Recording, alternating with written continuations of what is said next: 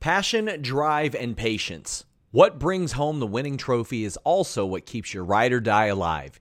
eBay Motors has everything you need to maintain your vehicle and level it up to peak performance. From superchargers, roof racks, exhaust kits, LED headlights, and more. Whether you're into speed, power, or style, eBay Motors has got you covered. With over 122 million parts for your number one ride or die, you'll always find exactly what you're looking for. And with eBay Guaranteed Fit, your part is guaranteed to fit your ride every time or your money back. Because with eBay Motors, you're burning rubber, not cash. With all the parts you need at the prices you want, it's easy to turn your car into the MVP and bring home that win. Keep your ride or die alive at ebaymotors.com. That's ebaymotors.com. Eligible items only, exclusions apply. Again, that's ebaymotors.com.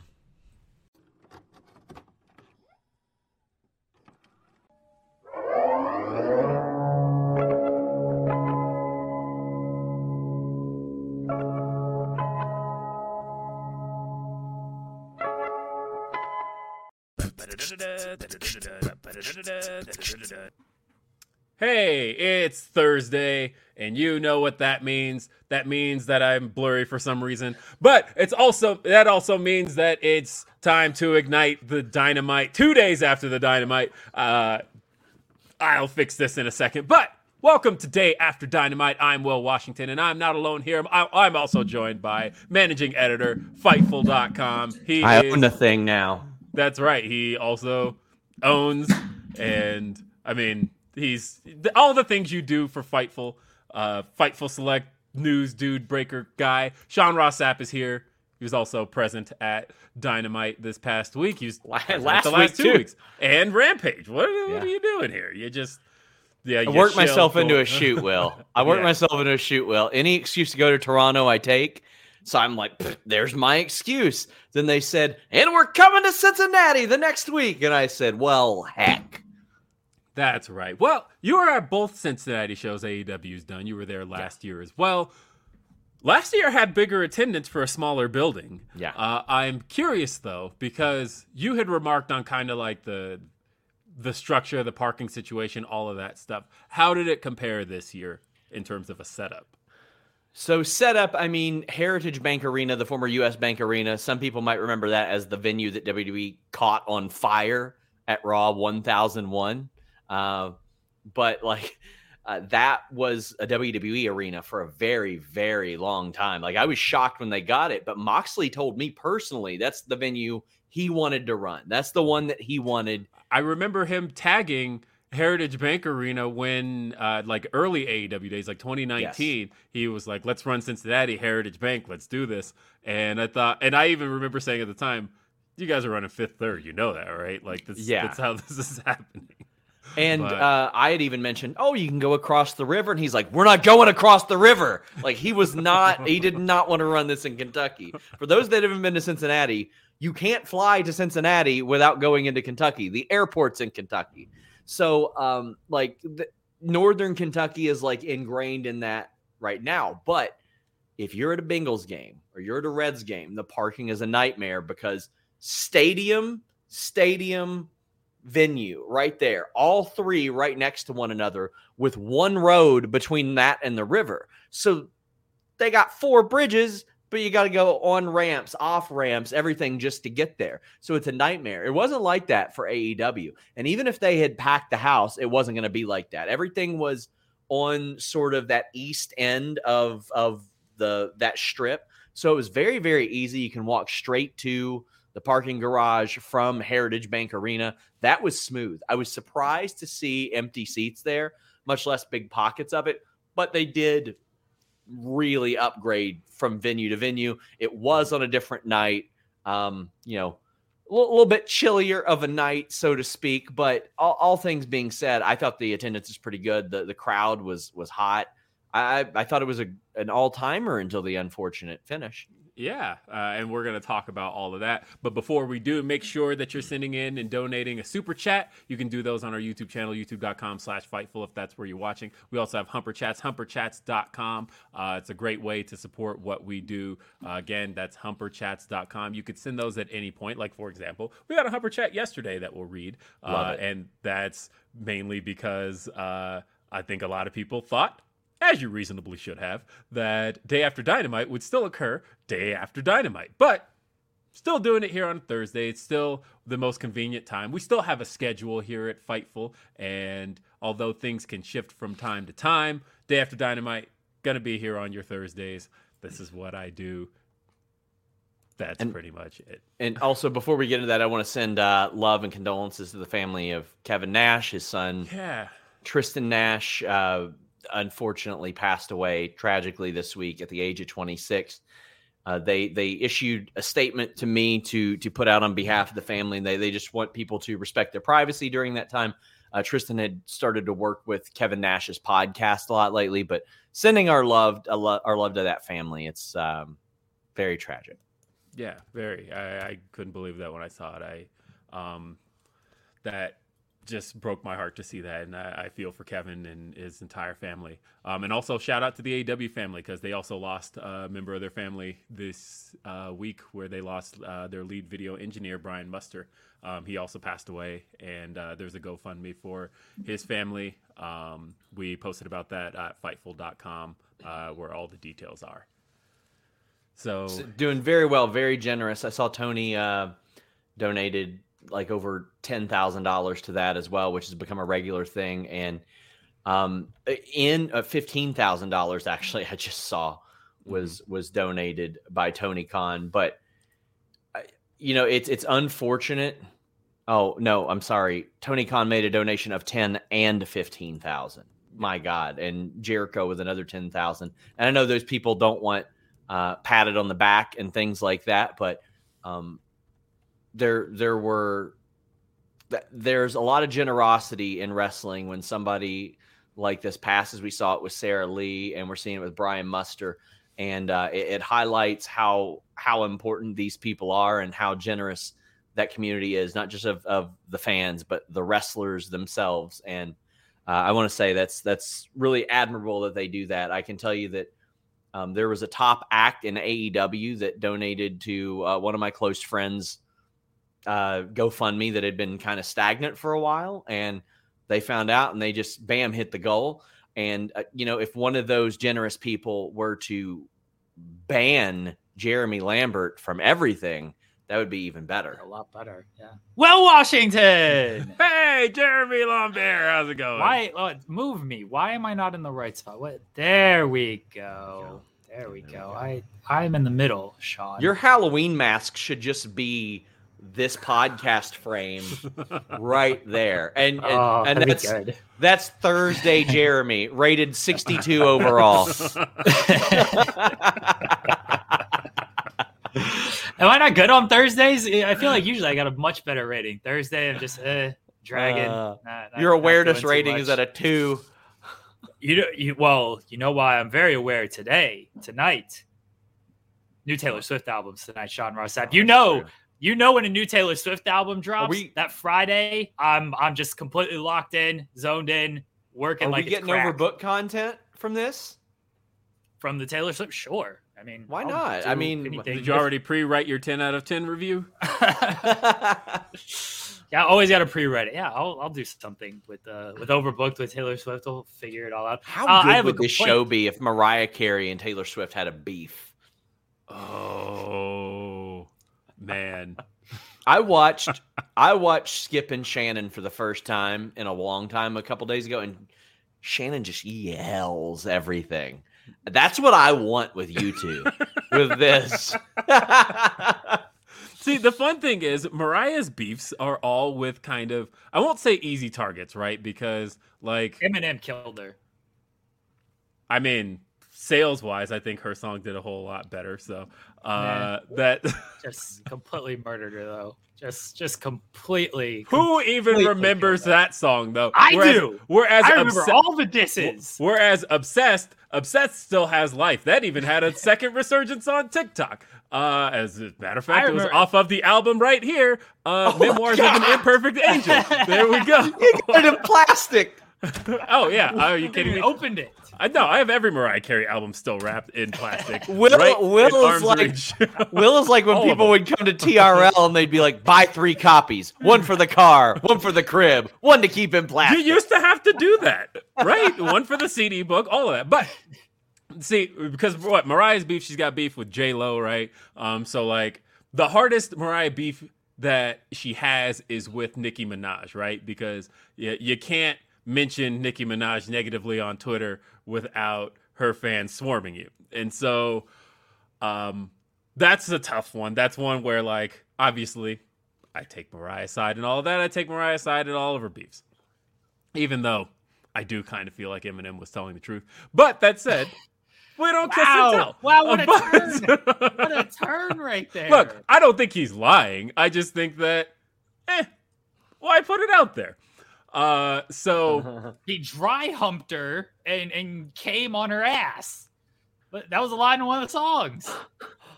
I know that's. And the funny lyrics. thing is, I know, and it's almost so self-deprecating that I think that like, why would you put that out there unless you were telling the truth?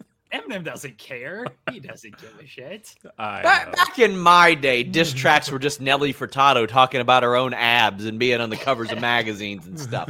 Like that's those are the diss tracks that I miss. Nobody does talking diss about. tracks anymore. They just tweet. They just tweet I'm not, at each I don't other. want to hear about Eminem pulling the old yeah.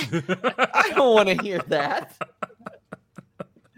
I know that I've- was the I've- story though. That was all of that. Yeah, apparently this is new news to everybody. I mean, huge, huge heard Eminem. that. No, no, you had, Yeah. it was one of those. It was guys. It was one of those things. You had to be there. 2009. It was M- Mariah was basically just like Eminem had said in a radio interview. He talked about his relationship with her. Mariah then made the song "Obsessed," basically saying, "I never did anything with Eminem, and he's nobody to me." All of this stuff. That's who the song "Obsessed" is about.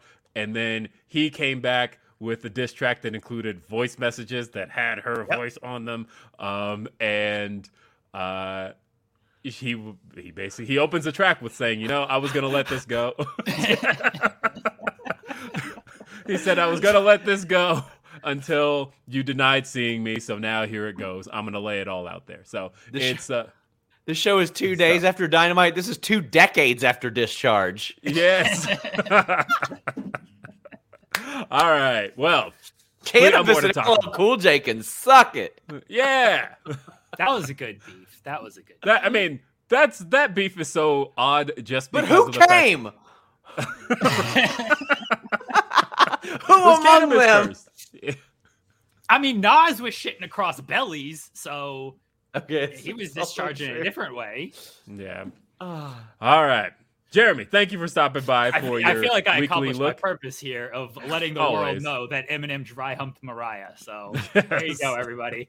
Bye, everyone. Still love Mariah. She's still the goat. And uh, E equals MC squared. Come on, we got them all. Was I Uh, at Dynamite this week? Because so much has just happened in the last 12 minutes. I know, right? um, but I did want to read uh, first. This humper chat came in yesterday. This This one's from from Laws. Marshall Mathers. this one's from Laws. It this dry humper chat. For Dad, it says, "Hi, Will. You spoke about there being plans on Grapsody uh, for Hobbs on Grapsody. I was wondering, with Starks MIA from TV again, do you know if there are imminent plans for him? Maybe at Full Gear. I'm worried TK doesn't see Ricky as a potential main eventer. Um, I don't know Stark's plans at all. Um, but yeah, the as far as I know, like I said, I, I know there are long term plans for Hobbs. Um, as far as Starks is concerned, uh, I don't know why he hasn't been at TV or at least on TV. Um, He's been at believe He's TV. been at, uh, yeah, I was gonna say I think he's been at TV, but on TV, no clue. Uh, one of my favorite Ricky Stark stories is somebody hit me up and they're like, Hey, I know this is random, but Ricky Starks just tried to pay for somebody's coffee in front of him when he didn't have his card, but the guy ran out. So I reached out to Ricky and I was like, Hey, I just want your confirmation on this story. that you tried to pay for somebody's coffee. And he's like, How do you know that?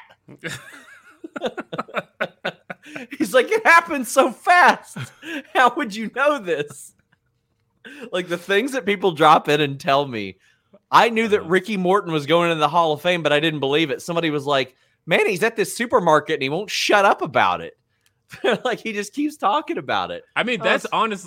That's honestly how stuff can can get out. I remember dating myself here, but I remember back in 05, um, during the 2005 WWE Draft Lottery, uh, and the way the draft pick of Randy Orton going to SmackDown actually because back then they were doing weekly draft picks, right? Where it was uh, John Yes. Cena, uh, basically, you know, John Cena was first, and then Kurt Angle, uh, Chris Benoit. Like it was, it was episode by episode, which was a really fun month, and I would love to see that happen again. But I remember at the time, uh, a hotel employee was just like, I just overheard Randy Orton on the phone complaining that he got drafted to SmackDown and that he's not on Raw anymore, and ended up sending that off. And that's all it took for everybody to find out. Well, Orton's on SmackDown now, and that was out there before he. That was like one of the only leaked picks was Randy Orton, and it was via somebody who just happened to was- overhear Orton on a phone. He was on the phone. He said, "Super kick, SmackDown, blue sweater." and then he shows up there. I remember that draft, and I'm with you. I loved it because at the time they did the brand exclusive pay per views, and mm-hmm. they they used that to have an excuse to specifically load up. I think it was Vengeance, Yeah, Vengeance. and they were like, "Oh, well, some of these guys are going to be gone, but it doesn't matter because we already booked them for the show." And I remember that was like a strangely like loaded show because I remember they had the, I think it was triple threat. Was it Cena, Jericho, Christian? Maybe. Yes. Uh-huh, for go. the WWE title, and then Hell in a Cell, Batista and Hunter. So yeah, that was uh, two title matches at the time, and that was actually I started podcasting that month. My first podcast was June 18th, and I covered Kurt Angle being drafted to Raw. So been doing this a long time. So, I remember all of that stuff. Anyway, uh, let's see. There was another super chat I wanted to make sure I got. Um, this one is from Hannah. It says, "Happy almost birthday, Will." Um, Nice. Yeah, I Wouldn't- guess between now and the next show, uh, would I would have my birthday come up. Uh, so thank you. Looks I great for appreciate that. It is 35 coming up, so it is still a, a, a milestone birthday, and it is still like, where the hell did the time go? Um, Orion Ben says, putting Cal California on the spot, Emmy, MJF, or Sammy. Um, who, either one of them were to get an Emmy for the stuff they're doing right now, it'd be MJF just because his Yeah. tends to fall on um, more serious lines. But I think Sammy is doing excellent stuff. Don't do not get me wrong. Uh, Sa- between Bloodline mes- might win best ensemble cast. yes, They're Best doing great. ensemble cast. I don't think Uh, you can underscore what's like what Solo Sikoa added because him beating the crap out of Ricochet added so much legitimacy to what Sami Zayn is doing now because they were giggling, we were giggling, and then Solo just completely almost like paralyzed everybody.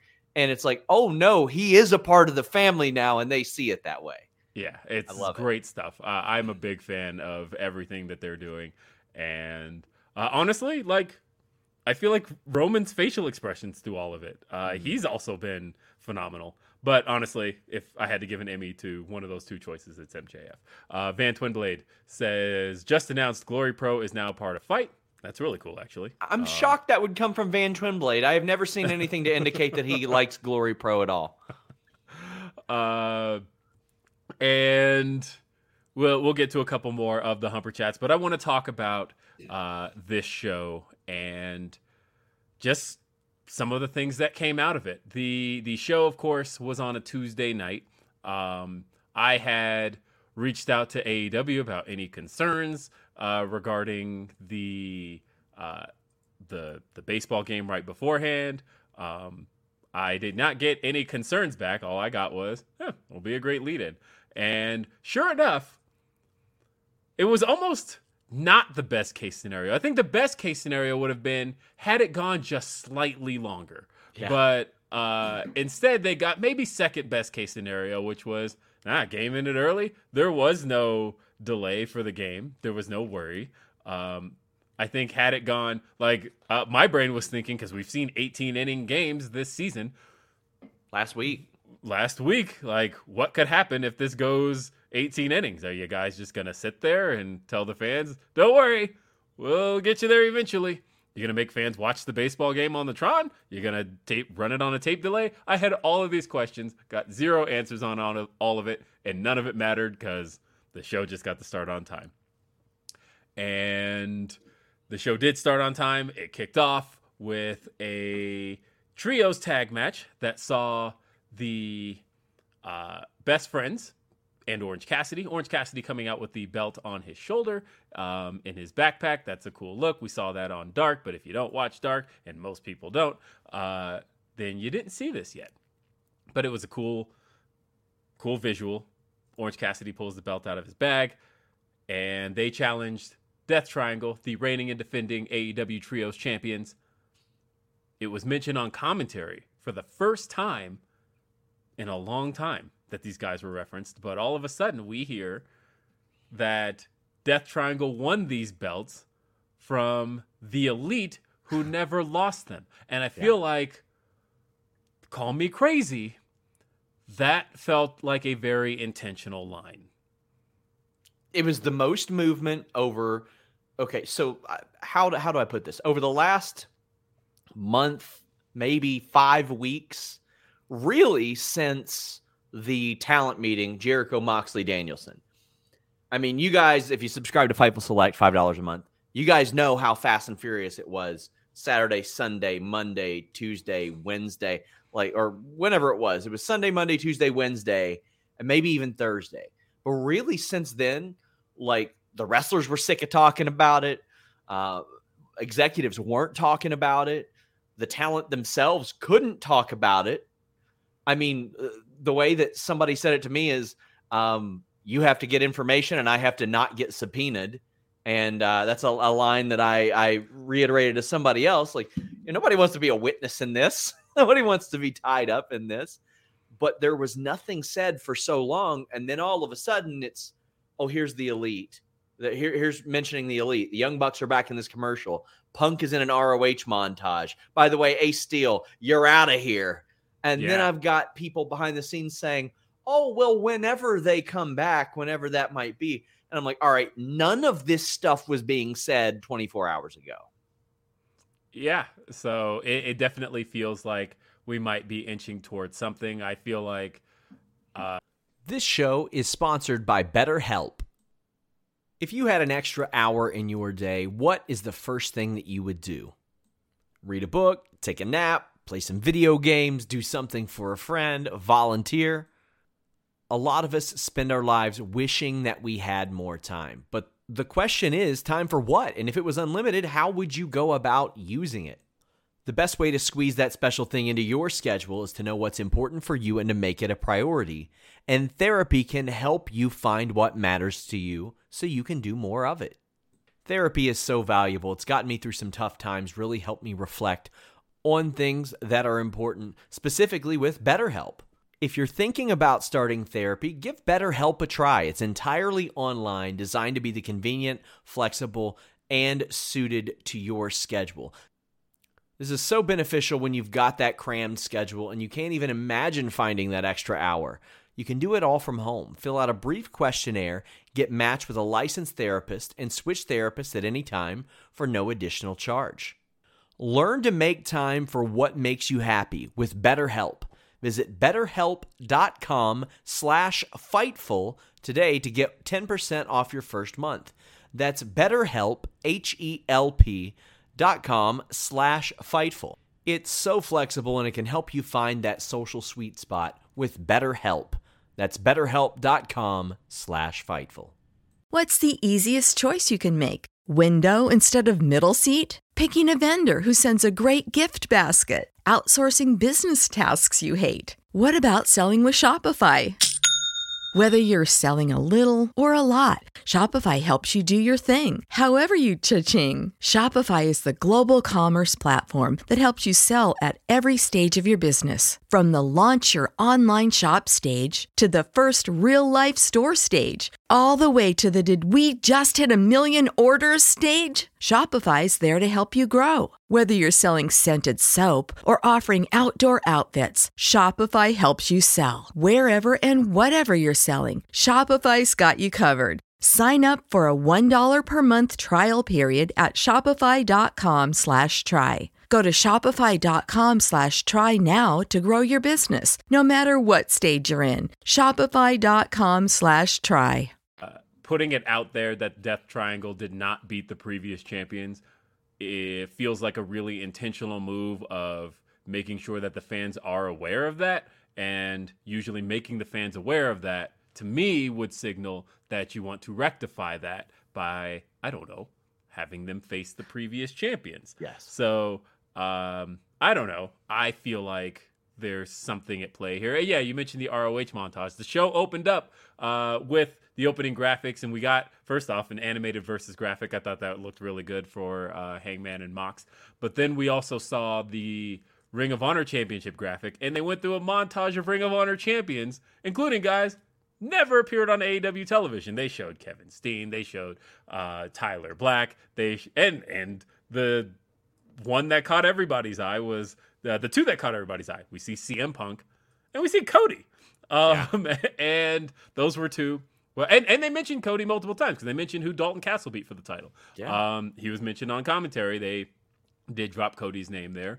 Uh, but yeah, it was not quite what anybody I think was expecting. But I liked just presentationally, I love the way that the show tried to fill in its viewers. And I don't know if this was a move based around, well, we might have this lead in from uh, the baseball game, so let's make sure that viewers are informed. Because showing the video package or like the, the video graphics they had done for let's say the versus graphic for moxley versus hangman and it, each time they showed it they were showing kind of different background on hangman and moxley they showed hangman's title wins little things around those lines when they showed uh, during death triangle's entrance they made sure to give us a really quick video recap of everything that death triangle has been through with Beth, best friends uh, they showed us again, I think the montage of the Ring of Honor title trying to show how prestigious it was because again, they're showing us people that you would be aware of. Um, th- eh, some of those guys, maybe not. I don't think the average fan knows Nigel McGuinness that way, but we still got a graphic of Nigel McGuinness because he's a very monumental and prolific Ring of Honor champion. Still, I thought this was good stuff. I think this was just Yes. a great different way to present the show. And the opening match was good. It seemed like the crowd was way into it. The crowd was kind of mostly into everything. Uh, Good crowd that night. I, which I mean, Cincinnati was a good crowd last time too. But I mean, they brought a loaded show, and the one person that I wondered about was Dalton Castle, and they loved him. They loved Dalton Castle. That was crazy. Uh, I thought the opening match was just a fun barn burner. We've seen these teams go at it before, but I appreciated them doing something different. And that's really what it's felt like every single time we've seen Orange Cassidy tie it up with Pac. They've rarely ever repeated anything they had done previously. And the stuff they've done previously is some of their most noteworthy stuff. And so it's very easy to repeat it if you need to, but I like that they don't. I like that they just continue to play on the hatred of them. I thought Best Friends could actually walk away here. Not sure why I thought that, but at the end of the day, Death Triangle retains. And now I do think, like looking at the trios landscape, you don't really have any. So, like, you have to go with the Elite versus Death Triangle at some point. And yeah, they also showcased, as the chat's bringing up, some friction in Death Triangle because uh, playing up on the fact that Rey Fenix enters from the babyface tunnel, and you have Penta who enters from the center, and Pac who enters from the heel tunnel. Pac continues to try and use underhanded tactics. That is not something that Rey Fenix is okay with. And uh, Pac even tried to cheat.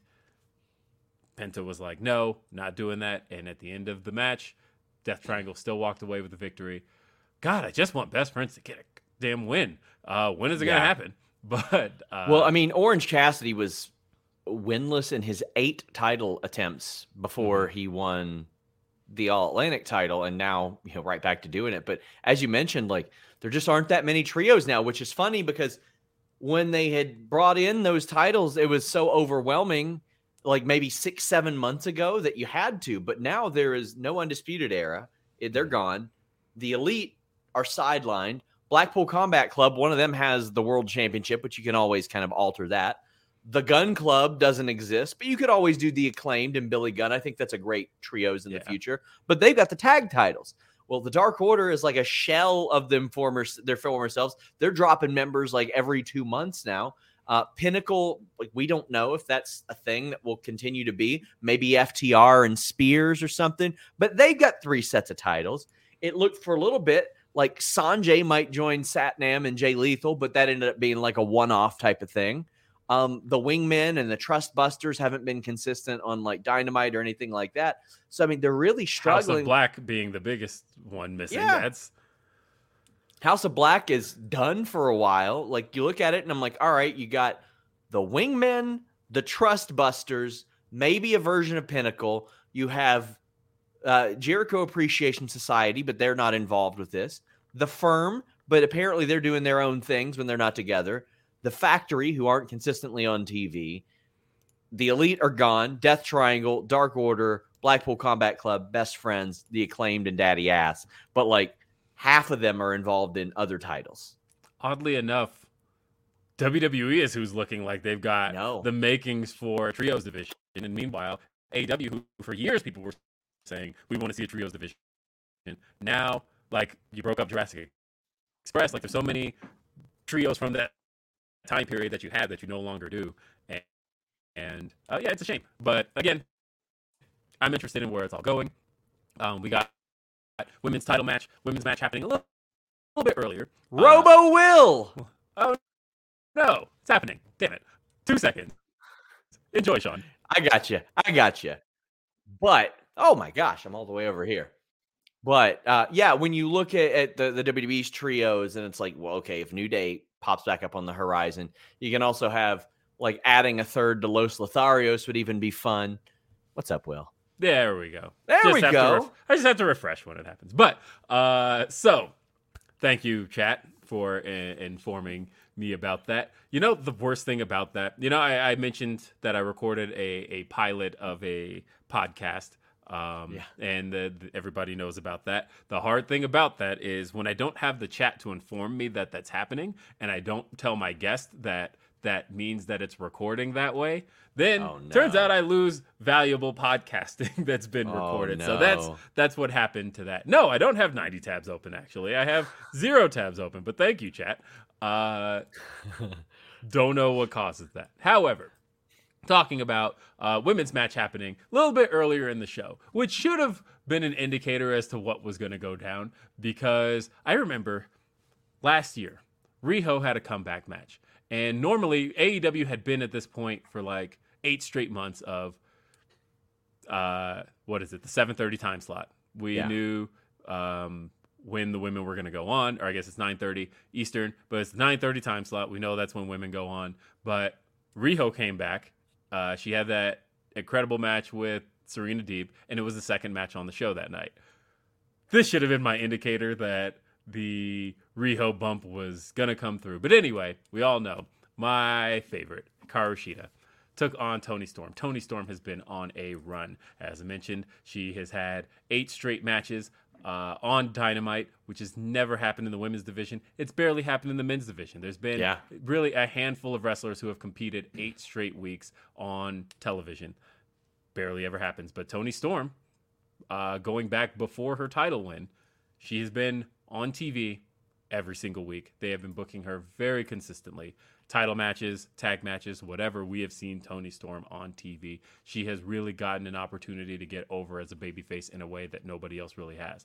Toni Storm and Hikaru Shida though went out there and killed it. I thought. I thought this was uh, just a really, really solid title match, and um, I've always said everybody has their best matches with Hikaru Shida. Uh, is that true of Toni Storm here? I don't know, but this was definitely really good.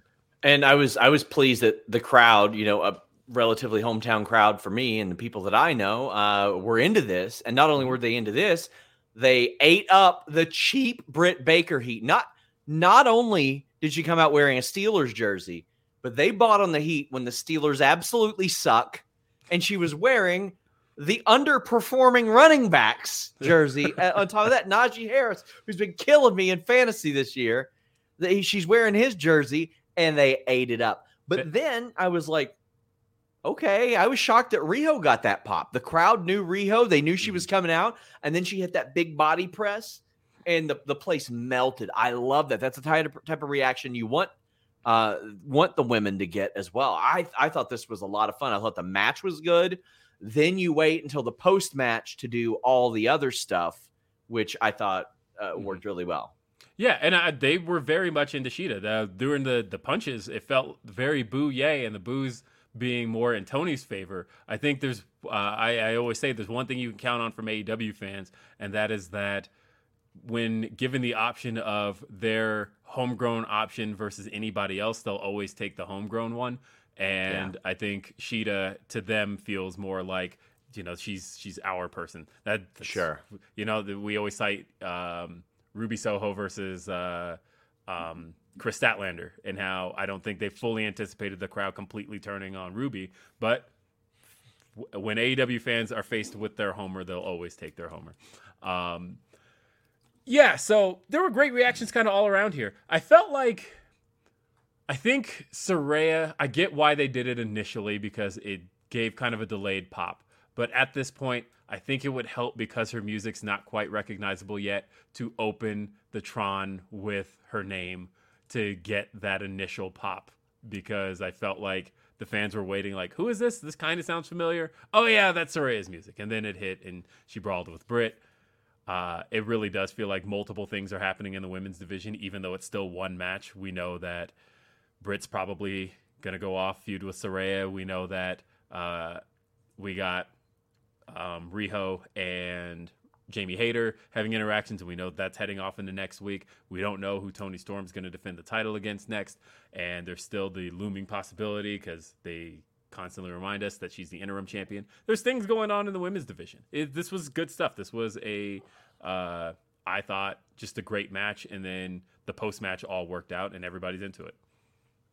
Yeah, I thought that this this ended up being a win all around because you got several people involved in this. Jamie Hayter's going to be over no matter what. Britt's always going to make sure that she's over.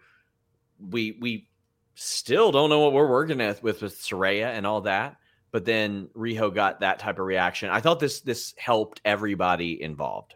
Yes. Thought it was great stuff. Uh, and there was backstage stuff. Renee interviewed FTR, and they were interviewed or they were interrupted by Swerve in Our Glory, and uh, challenged to a tag match for next week. I think that's going to be awesome. Uh, I think that there's just going to be there's cool stuff that's going to come out of all of that, and um, you know, it was brought up. FTR have been number one contenders for a really long time. They brought up the tag team titles. Uh, it's almost like they know what people want to hear on that. Um, should the results of it should all be fun and interesting. Uh, and they, they've the- got a they've got a miracle on the horizon, Will. and Oh, Mike Bennett. But you know what? If you want a miracle on your bedspread, I got the answer for you. Take it from the dirt sheet boy himself. You don't want dirty sheets on your bed. That's not what we do around here because we have Miracle. Specifically, trymiracle.com slash Fightful. Get 40% off and three free towels. You don't want to wake up sweaty and sticky. Maybe you got that heat on during the winter. Well, Miracle brand at trymiracle.com slash Fightful has self-cooling properties using silver-infused fabrics originally developed by NASA. They are thermoregulating and designed to keep you at the perfect temperature all night long. And they prevent 99.9% of bacterial growth, leaving them to stay cleaner, fresher, three times longer than other sheets. Help avoid those allergens and all those irritants that you can get when the bacteria builds up on your sheets. It's better for your skin. It's got luxurious comfort and quality. Since I started using Miracle Brand self-cooling cooling brand sheets, I stay comfortable all night long. Go to trymiracle.com slash Fightful. Use that code FIGHTFUL to get your three free three-piece towel set and save 40% off. trymiracle.com slash Fightful. Eminem and Mariah could use those. Yes, they could. Miracle.com slash Fightful. So the segment everybody's talking about.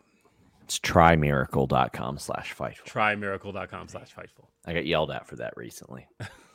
Trymiracle.com slash Fightful. Yes, there you go. William Regal is in the ring and he's immediately, immediately Oh interrupted God. by Maxwell Jacob Friedman, who I thought gave a lifetime delivery. Now, what's fascinating here is how much of this stuff works, how much of it all worked. When you consider how many elements here had how much of the universe essentially had to come together for this to work, right? Because you had to, I mean, thinking about Regal being fired earlier this year to even end up in AEW, to even end up in a position for MJF to be able to tell this story that wouldn't have worked without Regal there. Thinking about the fact that MJF is supposed to be feuding with CM Punk right now, a CM Punk who has nothing to do with Blackpool Combat Club, a CM Punk who has no ties to William Regal. None of this would have been a thing at all. And yet, all of the perfect storm of elements all came together to make what I felt like was a lifetime segment. Um, and not a segment you would air on Lifetime, but more specifically, a segment of MJF's lifetime. He got to tell a story that, again, would have been irrelevant any other time. But having Regal there made this work. Now, I've talked to plenty of people who have actually heard this story before, uh, who who knew of this situation and uh, this very real email that Maxwell Jacob Friedman holds on to. Felt like he saved it for the right moment too. Yeah. Because again, when else would you have been able to use this? You there's really no other time. And that's what I loved about this segment. Um just th- that's what makes it feel real because of the fact that so many pieces had to have happened for it to to feel that way. And Max told a very real story, but kept it in kayfabe enough, right? Because he tells the story of the tryout match, but doesn't tell it as a match like, oh, I'm performing. Told it as a match of, no, I went in there, like almost told it like in a fight club kind of way, right? Where like, okay, now you got to go prove yourself against this guy. Um, still making it very pro wrestling. And uh, in the email that he got, or that Regal, you know, took him behind the scenes and uh, told him to sell himself, and he did, but then found out he was 19 and told him to keep sending those emails. And then eventually, the email that Regal sent back to MJF basically broke his heart, crushed his wrestling dreams. And he really turned the crowd against Regal for a minute. Sure did. I didn't think Uh, Regal was going to be able to recover. I really didn't. Even know having watched Regal for however many years, I still just didn't think that he would be able to recover. I was like, how how can you? How can you? I even thought like as it happened, I'm like, why is he smiling? Like he's undermining this. Nope, he wasn't. No, wasn't. it He's just was really so- good. Regal was so good. He didn't undermine it at all. If anything, he turned it on its head. He made it, you know, MJF was very sympathetic. He he made you feel the way he felt. And then Regal was able to turn the whole thing around and make you feel like, nah, he's kind of being a little bitch because at the end of the day, I had it way worse, and I lit a fire under this guy to turn him into who he Yep. is today. Who would he be without me having done any of this? And I feel like as the crowd was initially against Regal, they heard what he had to say, and it felt like you all in that crowd came back around. It was great, great stuff. I was hooked on every single word. I've watched it like three times now. I even, as you maybe people saw on Twitter, have isolated every single clip of MJF addressing Regal as Will, and I will definitely be using those anytime I can get. Um, but it's great, great stuff. This was just masterclass promo stuff. It was it was brilliant. It was special. And as it happened, I was like, okay, I know the story. Where's it going? Where's it going? And there was just this roar over the crowd that like as MJF built it, it's just like everybody goes, "Yeah. Yeah. Yeah." And this is something like I had a conversation on screen with I think Dax and Cash when they were like shocked that they were getting babyface reactions. And I was like, well, ultimately, especially this audience, your passion shines through. Mhm. Like and what is appreciated is how much you give to wrestling, how much you love wrestling. And no matter what, no matter how many times MJF goes out there and says, I'm using this as a stepping stone, I'm I'm just sucking the life out of pro wrestling and and just leaving it with nothing. Deep down we know better because people don't get into it at 17, 18, 19 with that plan usually. Um, and they they're not willing to go through the things that he went through in order to get there and this is one of those things that he went through. Now i mean he can use that and and play off of that too. I thought i was going to have it made. That's why i was motivated. I thought i was about to get millions of dollars at 19 and i'd be done with this shit by now. Like he could say that but man i've i've loved this little alteration. Now hey maybe at full gear all this dissension with stokely and stuff it's all it's all a super work and they're all hee heeing and ha haing, which I feel like it could happen. But I'm I'm here for the ride because on any given week, I don't know what MJF is going to say. I just know it's going to be really really good. I just know it's going to be incredible. I agree. Just the part I wasn't expecting was for somebody to check MJF and to give MJF a reason to change his ways a little bit because Sure. the way this all ended, of course, was with Regal telling MJF that, you know, he's got this chip, he could cash it in at any time. But why would you want to do that? Because right now you've gotten where you've gotten taking shortcuts this whole time. Yeah. Uh, and um, now, granted, Regal bent some history a little bit uh, because we all know that Regal was a dirty cheater in his heel days. But sometimes in pro wrestling, you have to ignore that stuff to tell this story. That's okay.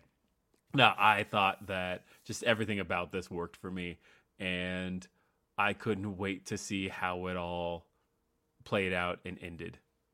Just exciting stuff. Yeah. It- um this was this was special like in the arena as it happened cuz you know there's some stuff that I don't necessarily like being said in wrestling like even MJF doesn't like the word promo. He said that before.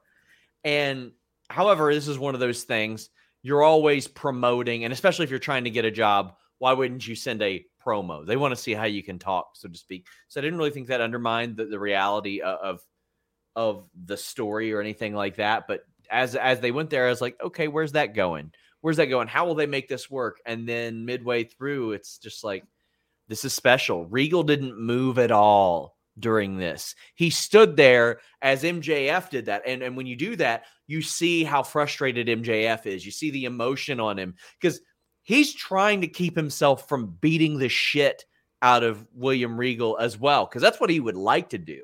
And one of my favorite lines was like, You take all these shortcuts. I didn't. And everybody immediately goes, Bro, you used brass knuckles. And he goes, I didn't need to do that. I just like doing it. right. I love that. I love that. That was just brilliant. He's like, I just wanted to hurt people because I was good at it.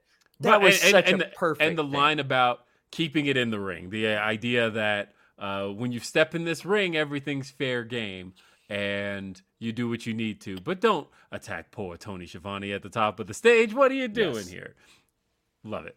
Uh, it was brilliant. It was Great, special. great, it was it was such a good promo that when what happened at the end of the show happened, I wondered if they were like if it was planned and they were saving time for him to cash in at the end of the night. Like that's how good this promo was. It made no sense to do it. Okay, well, I'll talk more about that later.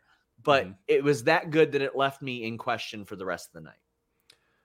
So then uh, we had Brian sitting down with Renee. It was Brian and Yuta, and Yuta expresses his disappointment in the fact that Brian is so attached to Daniel Garcia that he's neglected the rest of the Blackpool Combat Club, which we've all noticed over the last few months that Blackpool Combat Club stuff hasn't really involved a lot of Brian Danielson. He's been really focused on Daniel Garcia, and finally Yuta is just like, you know, Mox is dedicated to this and uh, Claudio is. Claudio sees the same thing I do. You know, I've been bleeding for this, but you couldn't even see through a very obvious Daniel Garcia who was playing you uh, alongside Chris Jericho. Um, ooh, I didn't know that's where this was going. I was. Yeah. Uh, now I'm interested. Yeah, I thought it was a, a really nice twist to put on that. And uh, bummed I didn't get to see Brian Danielson in the arena, but you know what? I got to see him the week before, so I can't complain too much. But um, Danielson is so good at at this because it's so funny because how how many guys have we seen that got the oh they're the they're the little white indie short guy and people act like they don't have any personality and then we see oh wait Brian Danielson Seth Rollins like all these people are full of personality and ones that translate well to pro wrestling I think Yuta is eventually going to develop that like he's being thrown into the fire with guys Yeah. like Jericho MJF Danielson like we're talking like WrestleMania main event level caliber wrestlers and entertainers. And they're like, here you go, buddy. Here's your floaties. Hope you can swim in this ocean. And, and, And he, he has is. swam. And and you know the funny thing, again, I think about how everything has worked out this year circumstantially.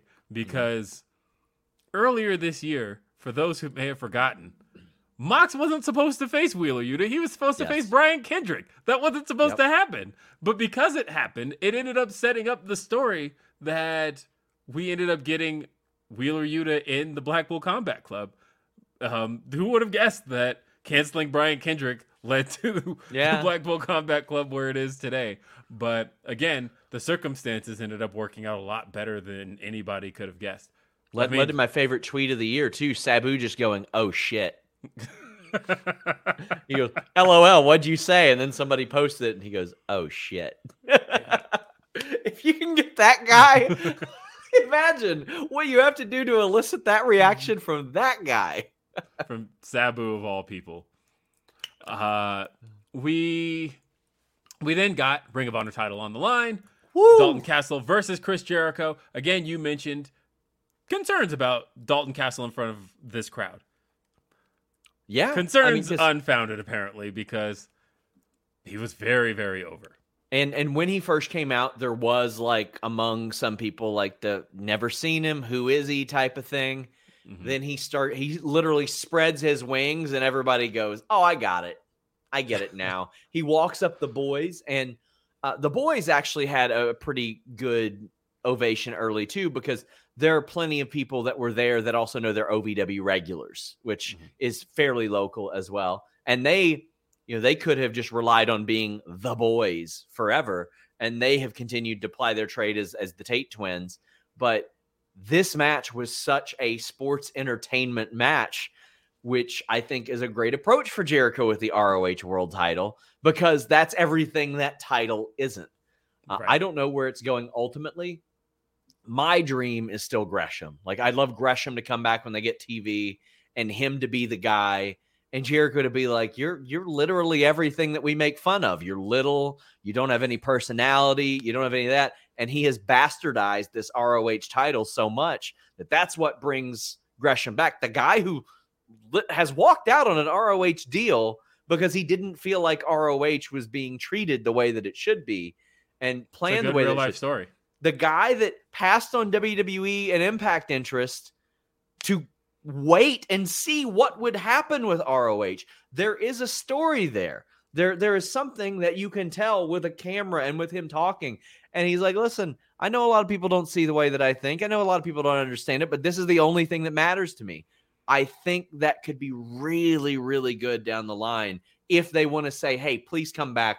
We think you can do something. I constantly say he should be like this generation's Taz, that guy that's built like a fire hydrant. And you look at him and go, what's he going to do? But you can't do anything to him because he's so good. Taz would just suplex you over your head or over his head. Gresham can tie you in knots. That's my my dream for this. But um, I don't know. I don't know if we'll get that lucky and Gresham will come back. Yeah, I I very much have doubts. I will say, by the way, during this match, we got the big announcement um, that, as Sean knows, I have been trying to hunt down Yes. for months because I knew it was happening, but it was a matter of could I pinpoint a date and location. The funny thing was, I actually guessed it. Uh, like earlier in the day, I was just we I was just talking with a friend and um, uh, I have been trying to hunt down where is this next Ring of Honor show. Knew a next one was happening. I knew that they had a final one coming up this year. Tony Khan um, had also, when speaking to Sports Illustrated, he had noted that there was going to be one more Ring of Honor show this year, uh, and then that'll lead into TV. So I just, I was like, I got to find out when it's happening. And my guess was, I said, it's got to be someplace in Texas because pretty much all AEW is spending most of uh, December in Texas. It wouldn't make sense to go anywhere else when they've got Austin coming up. Then after Austin, they're in Dallas. After Dallas, they're in uh, San Antonio. Wouldn't make sense to do anything outside of Texas. So I was like, it's got to be Texas. I would guess probably like the 10th right before the Dallas show would be what I was thinking. And I said that earlier in the day.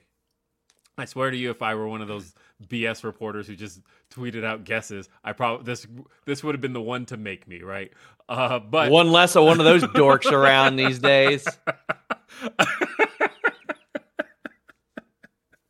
but hey, uh, because that's the thing is like sometimes a successful guess has led to um, somebody being a uh, do it all the time. Yeah, had been having been a solid reporter all of a sudden because listen, they got a good guess out. Listen, sometimes you got to have the right bait on your line and you can get a fish. I have guessed several things, and people are like, "How do you know that?" Then they give me the whole story. Oh yeah, so know. that's the thing. You never do it with a report. You never do it. No, publicly. no, no, no. But no, but I have definitely done the same thing of I have gotten a scoop out of somebody this year. I won't say how, but I literally just guessed it and with them having heard the guess, they were like, I, I just said it like I knew. I was like, oh yeah, because this this this happened. I figured one of two things was going to happen. They would either reply with, no, that's not correct. This is the correct thing, or they'd say, yeah, of course that's right. And I was like, oh cool, I got it. I mean. And, so, I mean, and also, if people that are watching this never be above being corrected. I mean, I had somebody hit me up from AEW. They go swing and a miss on the Athena and Jody take, and I said,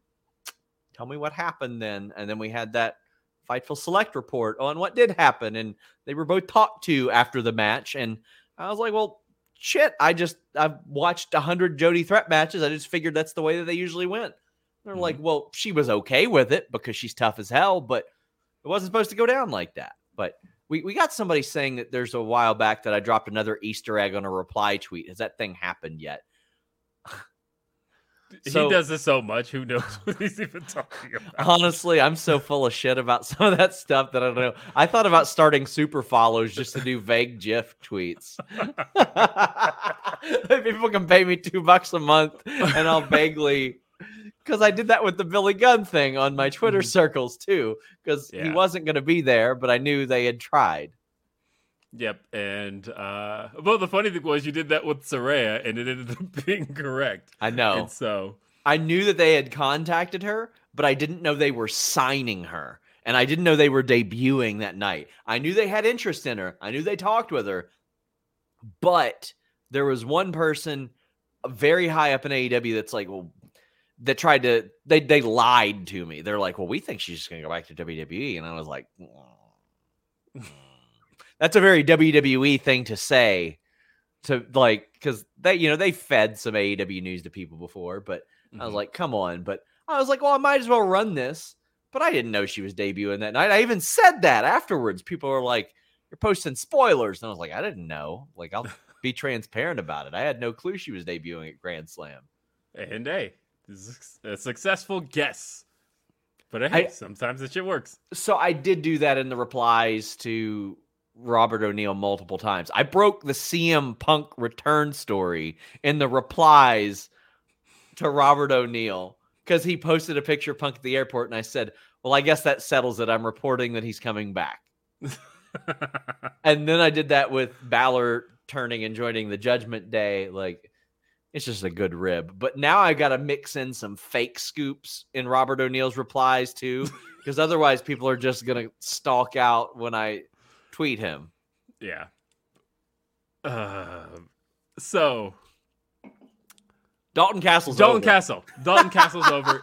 Um, and uh, I I loved using the boys as weapons. Um, I also like I thought Jake Hager played his role here well. Yes. And uh, Chris Jericho ultimately wins with the Judas effect, retains the title.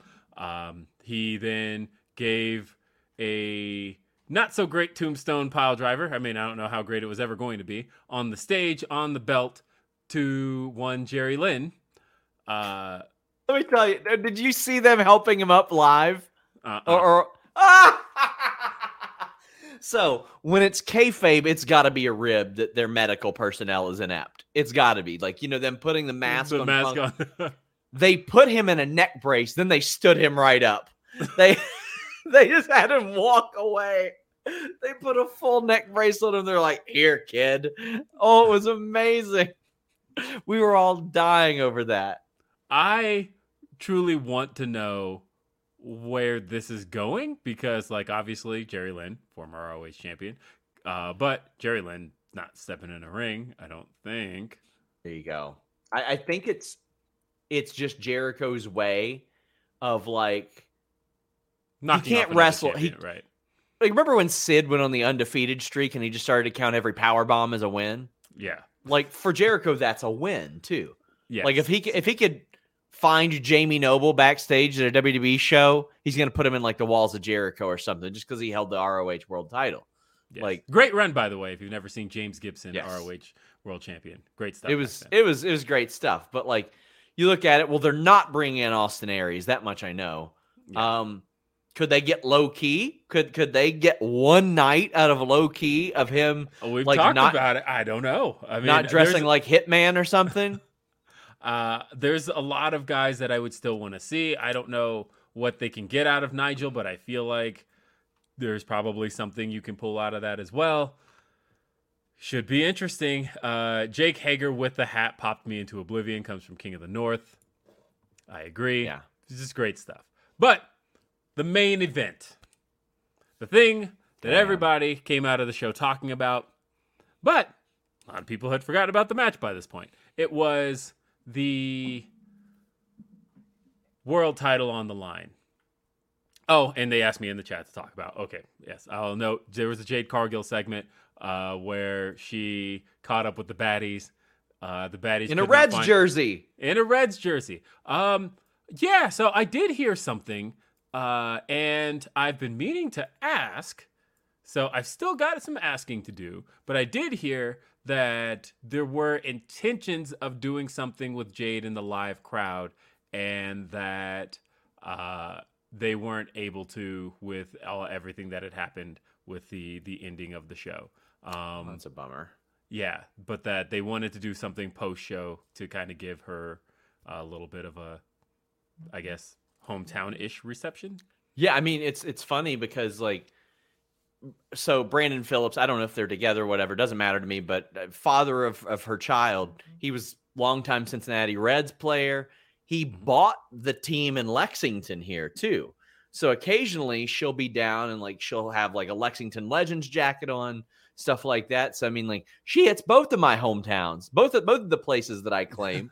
so I was I was ecstatic to see that. I, I absolutely love it because for a long time we didn't have anybody out here to root for. All due respect, Jillian Hall, uh, but there was nobody from like Kentucky, Cincinnati area you could kind of pull for in that regard. And now uh, Jade's kind of claimed both places, and, and I really dig that. Yeah, and uh, uh, I loved her tone in this whole segment. She told the baddies as they were like, "We can't find Nyland." She's like, "That's because she's not here." And uh, and if you guys were any had any smarts at all, you would have known that. And then she's threatening to hijack this week's Rampage live from Daly's place, which I have to say, for being a live Rampage, that is a rough card. I can't believe Yeah. you're selling tickets to that show on its own. Yeah. What are you doing? Um, I'm hoping that the dark situation is a whole lot better because, look, when I look at this, uh, uh, let me just pull up the graphic really quick. I'm pulling up the graphic. This is AEW Rampage, the poster. Rampage live in Jacksonville. This poster has the acclaimed who are in an advertised match. It also has Orange Cassidy, not advertised match. Uh, it also has Claudio, not advertised. Uh, it has Bryan Danielson. You know he's not wrestling there. MJF, not advertised for anything. Moxley, not advertised for anything. Jericho, Toni Storm, Swerve in Our Glory, and Jade Cargill, who is at least advertised for this show. What happened here? What is this? What? uh, especially Buddy, considering red red flags went off when you were telling me you're like, hey, you realize all these rampages are live in like October or something, and I'm like, well, they must have big plans. Mhm. They must have something in store for this. They must be ready because I remember it was one year ago, it was before Revolution. Will I went to the rampage before Revolution, and I was like, I I left that show in Minneapolis, and I was like, this conditioned me to never want to go to a rampage before a pay per view again, oh yeah, like, ever. Um, and this one, th- this is an interesting opportunity. Like I said, I'm hoping that at least they do something for the crowd for Dark because because Daly's Place is obviously um, a very important venue to AEW and AEW's history. However, Daly's Place is also uh, they haven't run Daly's Place since before Revolution. And so a lot of these guys are new to the company. You've never had Claudio at Daly's Place. You've never had Swerve at Daly's Place. Uh, Toni Storm. A lot of people haven't worked Daly's Place. So this, I thought, being the return to Daly's Place after, like, this is the longest stretch AEW's ever gone without going to Daly's Place in their entire existence. Yeah. I figured, hey, this is a good opportunity to showcase to the Daly's Place crowd um, that a lot of new talent is here and to your Jacksonville kind of your home crowd now they'll get to see all of this new talent.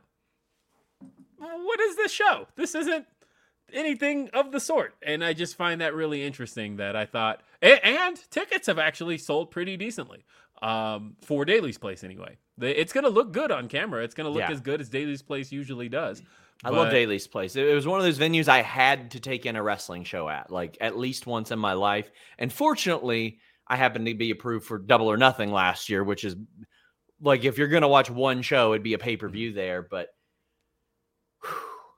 damn, I've seen two hard. shows there. I've seen Double or Nothing, and I was at the House Always Wins as well.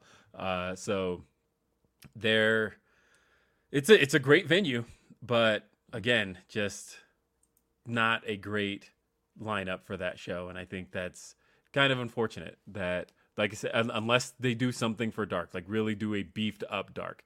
Uh, Eric Brady says, I love when I tune into Dad and see the crown jewel of Fightful here, the biggest superstar in wrestling podcasts, and also Sean. What a great duo. my god. Um, thank you, Eric. I appreciate the super chat.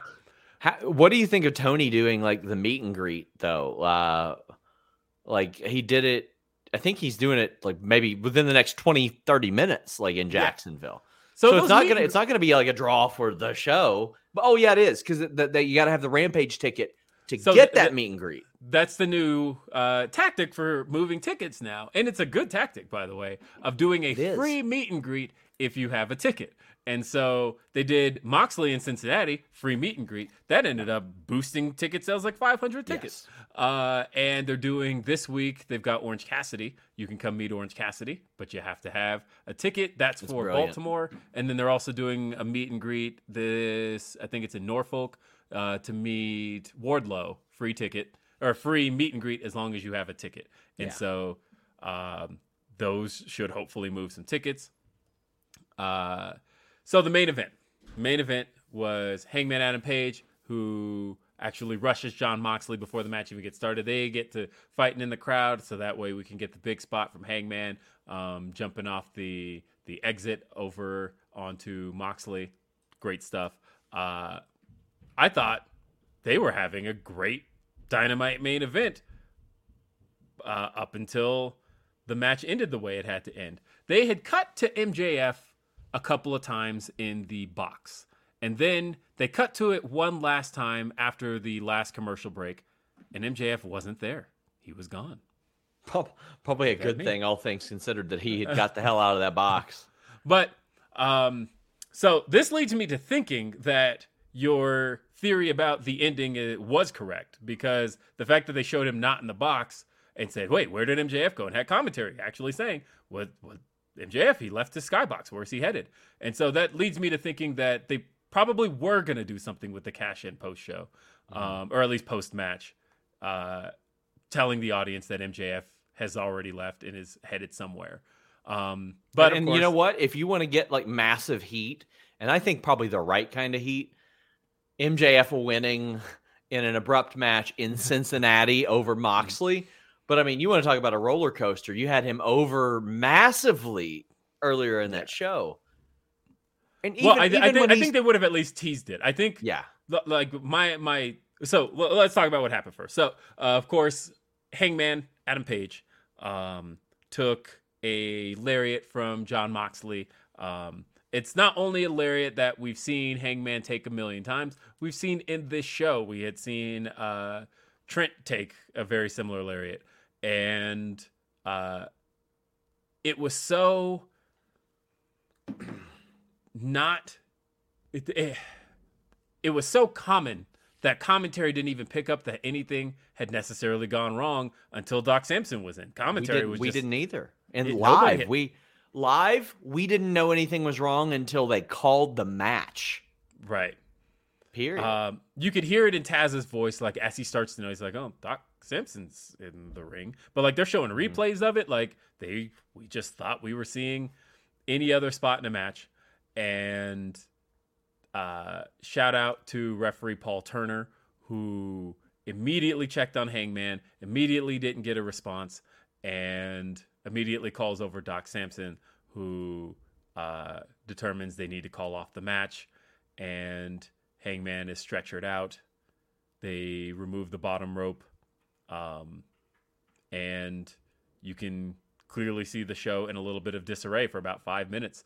There's uh, Taz can't even focus. Taz, they're trying to do the card rundown, and Taz just keeps acknowledging. He's like, you know, I, I can't do this because you know there's a man hurt in the ring. And he's like, I, and Taz starts telling the story. He's like, look, I've been injured in the ring. I know how this happens. I know how this goes, and uh, this is something you never want to see. Um, this this was at the time like I've gone back and watched it now, but at the time this was scary watching on TV. I can't imagine in the arena. it was very scary in the arena, and also you wondered like, is this real? Is it a work? Is like what's going on? When they're bringing out the stretcher, you're like, oh, okay, but also you you're like, well, they would have done something more drastic than that if they were gonna do like a work. But then when they started to loosen the bottom rope, that's when everybody kind of realized, oh, this is legit Yeah. and it got progressively more awkward and it didn't feel like there was going to be much of a finish when moxley's dropping f-bombs on the the mic did that make air Uh, and they were censoring all of it. Okay. Um, but so that's when you also realize oh this guy's on the fly because on the fly he just he curses a lot yeah. but oh man um it's unfortunate and it sucks because that was headed it was headed for an all-timer dynamite i thought i Mhm. love the way that hangman embraced being the heel and he cut off the entrance ooh that was that was so Yeah. smart and fighting throughout the crowd and all that it was so good and i mean this is uh, assuming hangman is going to be okay that man is going to be even more over than he was before when he comes back because Yes. this is the true version of his body gave out on him he didn't give out on his body type of thing. It's it sucks and it's unfortunate because hangman is one of the like nicest funniest dudes in wrestling. And you hate to see it but man it was headed for something special i thought. And it just sucks man. It really sucks. It really sucks. Uh, I love Shanika noting that um, we caught it in Lithuania. I assume that uh, she's got herself a nice little VPN there. Um, but the so uh, you know, I'm gonna make a recommendation. If you guys haven't checked out uh, Brian Sutterer MD's YouTube channel, um, he is, uh, of course, uh, he does a lot of YouTube videos analyzing sports injuries, and he it was requested of him to analyze um, this injury. He does a really good job breaking down kind of exactly what happened and exactly why certain procedures were done in the process. Um, and analyzing what just looking at it he knows what uh, he believes what the injury actually is uh, it's a very very good watch it's only about eight minutes long but if you've ever seen his stuff um, he does a really good job breaking down sports injuries he did one on big e um, and it's a really good breakdown uh, i definitely recommend watching that uh, so it actually gave me a really great understanding of where Yeah. he believes the injury occurred because he talked about you know he believes it could have happened on the clothesline but he really believed that watching it in slow motion he's like i believe it happened on the landing uh, specifically and he was like you could see the way his body stiffens that um, that's usually a sign of a concussion Um, but he, but then he points out and he's like, but then you can see when his body loosens, um, almost like five seconds later, he was like, you can see that that's when Hangman regains consciousness, and like little things like that were things like I didn't know at all. Um, my wife, my wife is is, you know, she works in the medical field. She's pointing out a lot of things to me, but um, having it broken down and explained to me, great stuff. Yeah, I mean, I hate that that's you know how my fo- wrestling got focused on those videos because he did great. But I've had, I know I've had two really bad concussions, but I've never been knocked out like that. Period. I've never been knocked out. Full stop. So to then that's the first time I've seen anybody outside of a UFC situation, MMA situation, get knocked out. Um, but when I watched back that that footage, it was clear to me like it wasn't selling, it wasn't anything like that. Unfortunately, I was also there three weeks ago for the the Tua situation, the Bengals game, which was Mhm. really really horrifying. So I've watched these. I forgot you were there for that. Yeah, I was there for that. So um, I've seen these two very horrifying, stretchered out situations over the over the course of a few weeks in Cincinnati, both up less than a half a mile from one another, like right right there. So Sean, you got to stay your ass at home. I know, I know. Like, listen, I'm I'm gonna show up wherever Denise is at, though. I'm gonna show up wherever Denise is at. That way, somebody gives her those hands. You know what I mean? Like that's what's gonna happen. But um, the, I heard immediately afterwards, and I tried to post updates as I could as I was driving back, but that Hangman was at the hospital. It was a concussion, stable, responsive. Heard that he didn't really remember much from that, but yeah. The King of the North says knowing Hangman is okay makes it an all-timer IMO. Um, you know, that's a fair way to see it. Uh, what really got interesting though was after the match was over. Uh, again, they stall for a few minutes. They basically run back the video package a little bit slower, the one they had run earlier, where Excalibur was speed reading through it. And this time they're like, actually, he's going to slow it down and talk about everything coming up next week. And then after that was over, we cut back to Moxley in the ring. Moxley addresses Hangman a little bit, uh, but then calls out MJF. MJF makes his way to the ring with the chip. Regal looks at MJF saying, What are you doing? This is what you're going to do. You're going to take another shortcut. And MJF initially motions like he's going to, but then runs back up the ramp, grabs the microphone, and reveals no, he's going to do it on his own. And he's going to do it when Mox is 100%, not after he just had a match. He's going to do it at full gear. And we got our match announcement full gear Moxley versus MJF for the world title main event.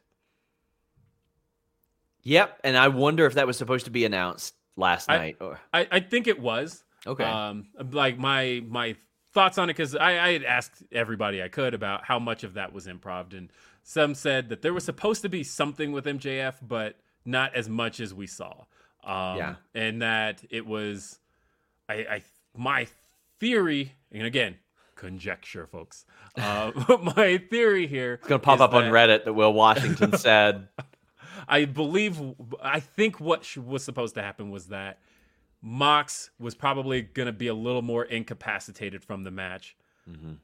MJF makes his way down like he's going to cash in. Regal looks at him with that look of, What are you doing? MJF then decides, No, Mox, I'm not going to beat you here when you're not 100%. Because Mox was bloody, right? Like, I think Yes. it would have been a, I'm not going to do it when you're not 100%. I'm going to do this at full gear, throw the mic down, show ends. Instead, said all of what I think he was supposed to say, but then Moxley is like still standing. So Moxley has to be the one to then be like, Absolutely. Okay, well now I'm gonna beat you, and then we end on the music. Um, but again, I thought Regal was still great here. I thought that they played it off well. Moxley did everything he was supposed to.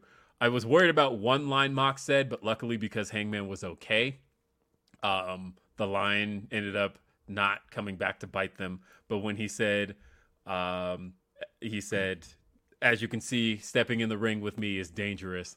And I was like, ooh, I hope that line doesn't come back to bite them in any way. But now Yeah. it's just a, it's a fine line. It's it's fine because it works because Hangman uh, ended up with and I'm not saying just a concussion in the way where you all tore down Meltzer because he uh, said just a concussion, People, but more man, so people because- were asking me if he was paralyzed. right. and- so like why, I, people are being obtuse when they do that I, and there's fewer things that i dislike more on twitter than that bad faith stuff like come on Mm-hmm. man come on man y'all know what he meant you all know that meltzer wasn't like oh my god it's great he got a concussion compared to him being paralyzed guys Yeah, and that was what I was thinking too. I was so worried, and like you could see, and now I understand. Uh, having watched that video again, I fully recommend watching that video because you get a full understanding of why they were kind of treating the neck with such care because you don't know in that instance.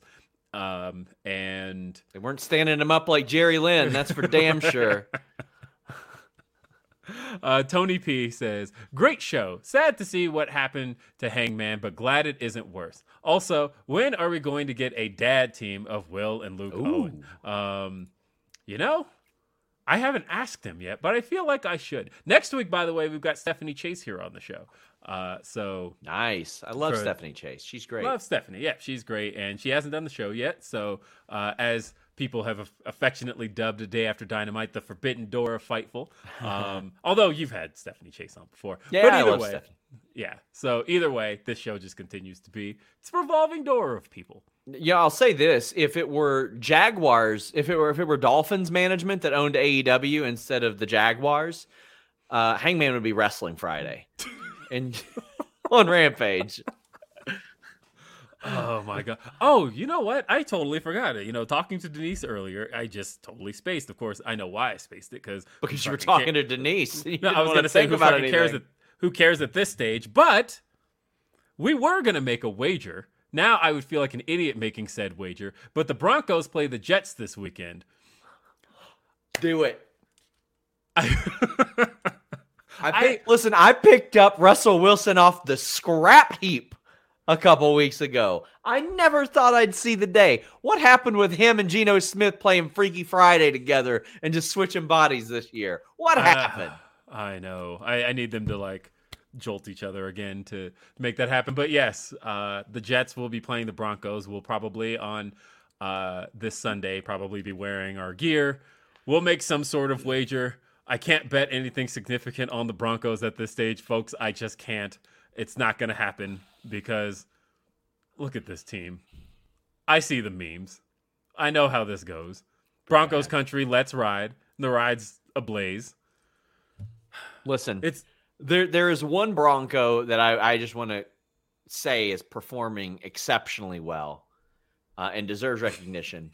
I know. Don't you dare say your Ford Bronco. And that is the Ford Bronco Badlands that I just bought. that I just bought. Personally, Dude, I Sean. listen. Listen, I picked up uh, the infamous Big Titty Taryn, as she's known on Twitter, and uh, Alexis Littlefoot. After the show, I was like, "Come on, I'll drive you all to go get go get tacos. You all got to experience this. The one Bronco that is performing well, better than Russell Wilson at least. It got from A to B, which is more than what he's doing. Yeah, that's for sure. Hey, the real Giannis says, uh, is there an update on Hangman? Someone has really done some bad juju on AEW. They need to utilize long term storytelling better, but the product is Good. Good. Yes. Good. Ran out of characters.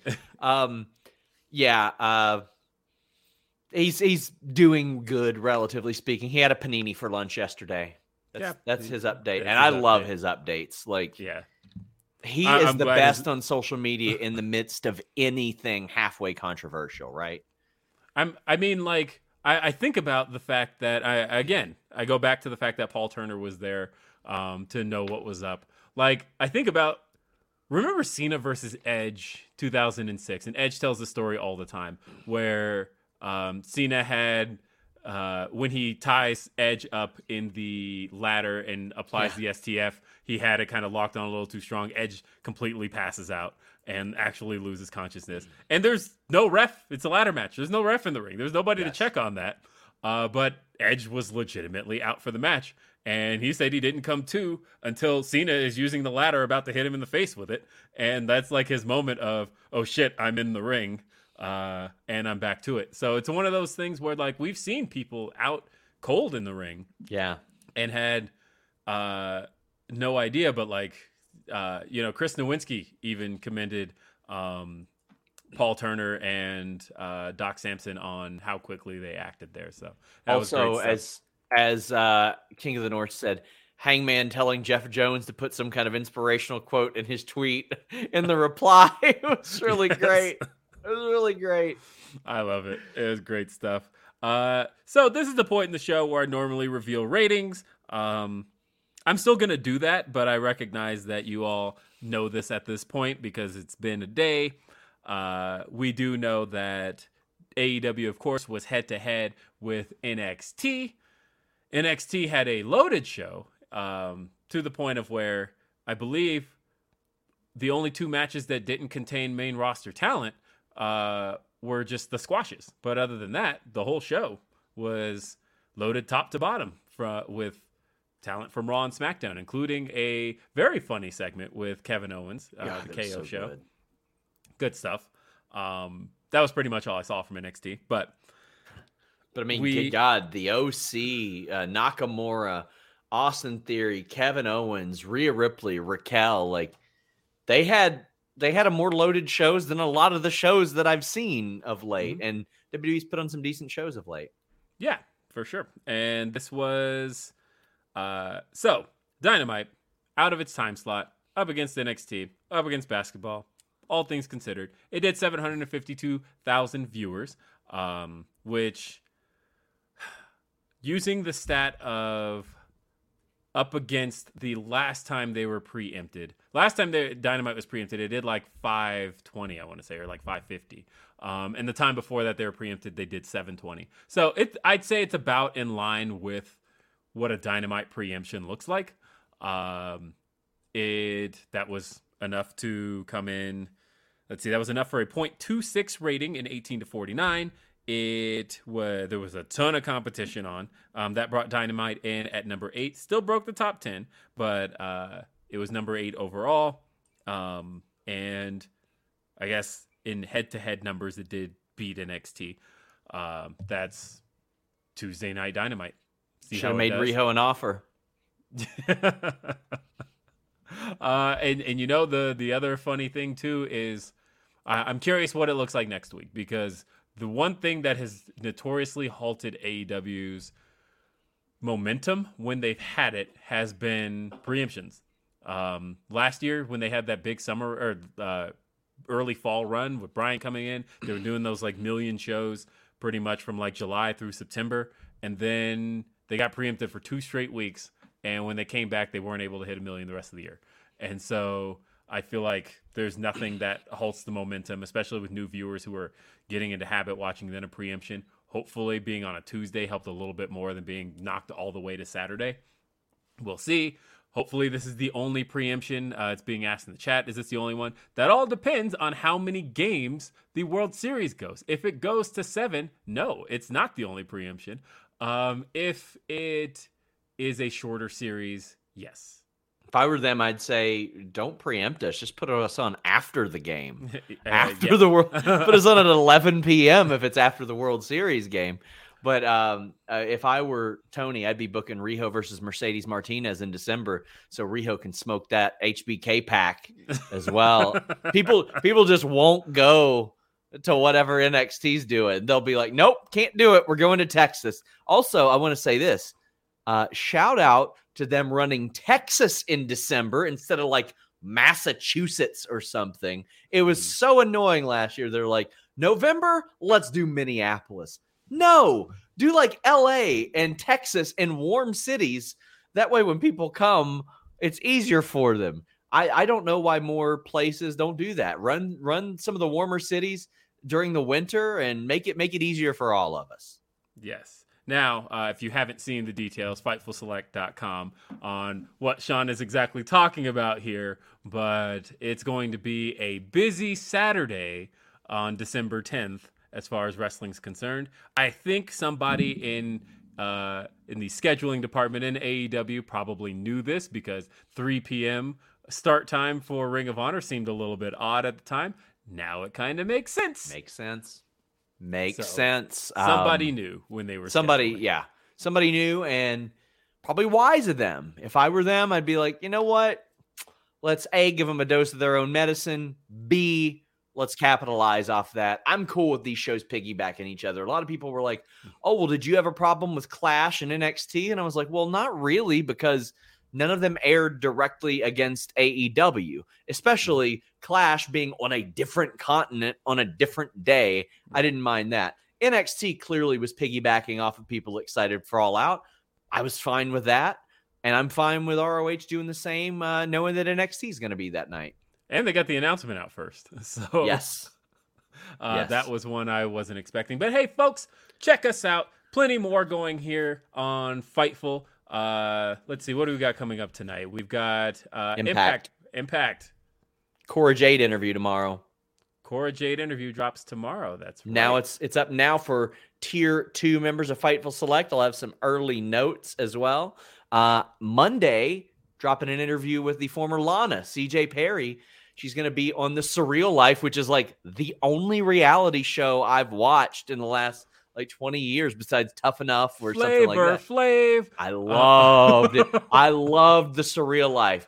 I, I saw Maven almost beat up a transphobe on there once, but my favorite surreal life moment Tammy Faye Bakker discovering why Vanilla Ice was famous because she didn't know.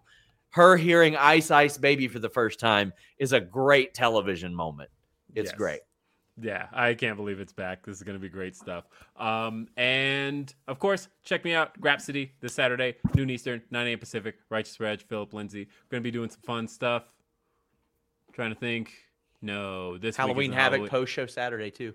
Yeah, Halloween Havoc Grapsody post show. Saturday. Lots of stuff going on. Sean's in a fighting mood today. I am spoiling for a fight. Thank you for joining me. Yeah, like it's Survivor Series 2008.